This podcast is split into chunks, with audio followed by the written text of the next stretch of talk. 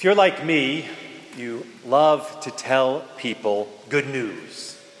Some wonderful thing happens a birth, a new job, a, an exciting event, and you want to share this good news with others, especially with people you care about. That's why inviting someone to church makes so much sense, because we often talk about good news within this place. So it just makes sense to share it with people who are important to us. But what exactly is this good news that we Christians talk about and want to share? Well, we heard it simply put in that passage from 1 John, the fourth chapter God is love. Those who live in love live in God and God in them. And then in the Gospel of Mark, again in, in the first chapter, Jesus, God incarnate, God in the flesh, says, Follow me. Not because this is a way to get into heaven, but because he knew it would bring fulfillment and wholeness in life that you can't get anywhere else. Not necessarily out in the future, but today. And I have to say, the language of good news have, has often been co opted or stolen by uh, the more conservative branch of Christianity. But we need to reclaim that. We need to own that for ourselves because this is an all encompassing, fully inclusive good news for all of us. And we need it because we all have bad days at times. A children's book that I used to read our sons when they were little, which actually is coming out as a movie or already out as a movie, I'm not sure. It's based on that book by Judith Viorst called Alexander and the terrible, horrible, no good, very bad day. It's about a little boy for whom nothing goes right. Let me uh, read just an excerpt for you. I went to sleep with gum in my mouth, and now there's gum in my hair. And when I got, a, got out of bed this morning, I tripped on the skateboard, and by mistake, I dropped my sweater in the sink filled with water. And I could tell it was going to be a terrible, horrible, no good, very bad day. At breakfast, Anthony found a Corvette Stingray car kit in his breakfast cereal box, and Nick found a junior undercover agent code ring in his breakfast cereal box. But in my breakfast cereal box, all I found was breakfast cereal. I think I'll move to Australia. So the rest of the book goes over this day in which nothing goes right for Alexander, and the book ends with these words It has been a terrible, horrible, no good, very bad day. My mom says days are like this, even in Australia. And it's true, we all have bad days. We all have terrible, horrible, no good, very bad days every now and then. But the important thing is that these days do not mean that God has left us. Life is unpredictable, it has its ups and its downs, but God's grace God's love is always with us. God is our refuge and strength. A mighty fortress is our God, as we sang earlier. In a lesson from Mark this morning, Jesus says, The kingdom of God is near. Repent and believe in the good news. I have to tell you, repentance has gotten a bad rap. A lot of times you hear repentance, it's all about kind of negativity that you're bad people, you're bad people. Repentance is just about being human Repentance is simply Jesus saying, Leave those things behind that keep you from living the good news of God's love, and don't wait. Do it today. Jesus says to those fishermen who talk about, you know, people who understand good and bad days, completely out of their control, where the fish were, whether it was, you know, what the weather was like, what the ocean was like. They knew what it meant to have good and bad days. So he says to these fishermen, Follow me. And these regular, ordinary people with good and bad days, like you and I, it tells us immediately respond. And it changes their life. It makes, it emboldens them for all that life would bring. And so it is with us. We'll face, and we have faced, terrible, horrible, no good, very bad days. But the good news is that we hold on to our faith, we know and believe that we don't face them alone. And I have to say, we know that having faith doesn't make your life perfect. Going to church doesn't make your life perfect. In fact, it's a place where people join together because we know that God loves us anyway, even with all of our imperfection.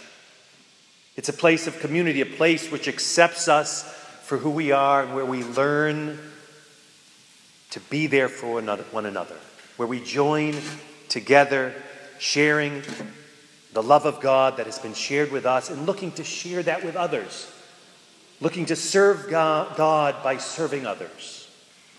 And this is at the core of what it means to be United Methodist. It's a denomination that has always combined faith and action.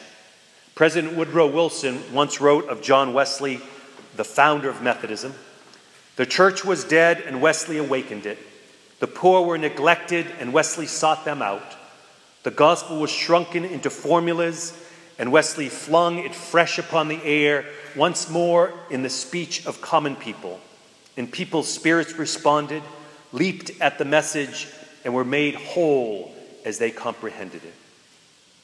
This is the good news that we have to share. It's good news that allows us to leap at that message, to grab hold of it, to be made whole, to have our spirits lifted. Christ and then Wesley brought faith and brought hope, brought God's love to all people. It didn't matter, it doesn't matter what our backgrounds, where we're from, what we look like, how we identify ourselves. This is a good news that is for all people, not just for a few. I have to tell you, it is good news that involves risk, though. It takes putting your faith in God and letting go of all the other distractions in your life. I remember hearing the story about this person who was walking across a plank and he slipped and he grabbed hold of the plank. He was over this deep ravine. He grabbed hold of this plank and he's holding on for dear life. He can't get back up on the plank and he feels his fingers slipping and he says, Is there anyone around? Help me. Is anyone there? Help me. No one answers. So as he continues to worry about slipping, he looks up to the heavens and says, says, Is anyone up there? God, help me. Help me. All of a sudden, a voice from heaven booms out You'll be okay. Just let go. Just let go. And the guy thinks for a minute and says, Is there anyone else up there? That's kind of how we can relate to that. It's kind of uh, our tendency as well. We hold on to these things so tightly that we think are helping us on the journey, and yet it's such a slippery slope. We search for so many other things in our life, so many ideas in our life to save us. I just finished the book Unbroken by Laura Hillenbrand. I don't know if any of you have uh, read that book. I would recommend it highly. It's a book about Louis Zamperini who was an Olympic athlete back in the 30s, who ended up in World War II. His plane was shot down over the Pacific.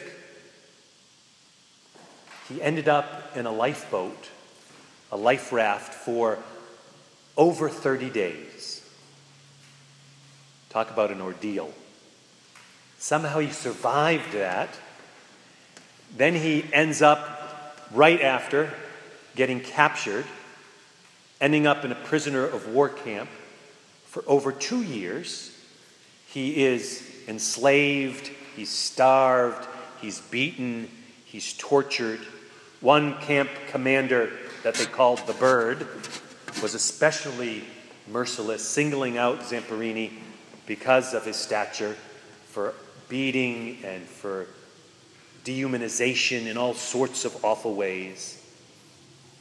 But somehow he survives.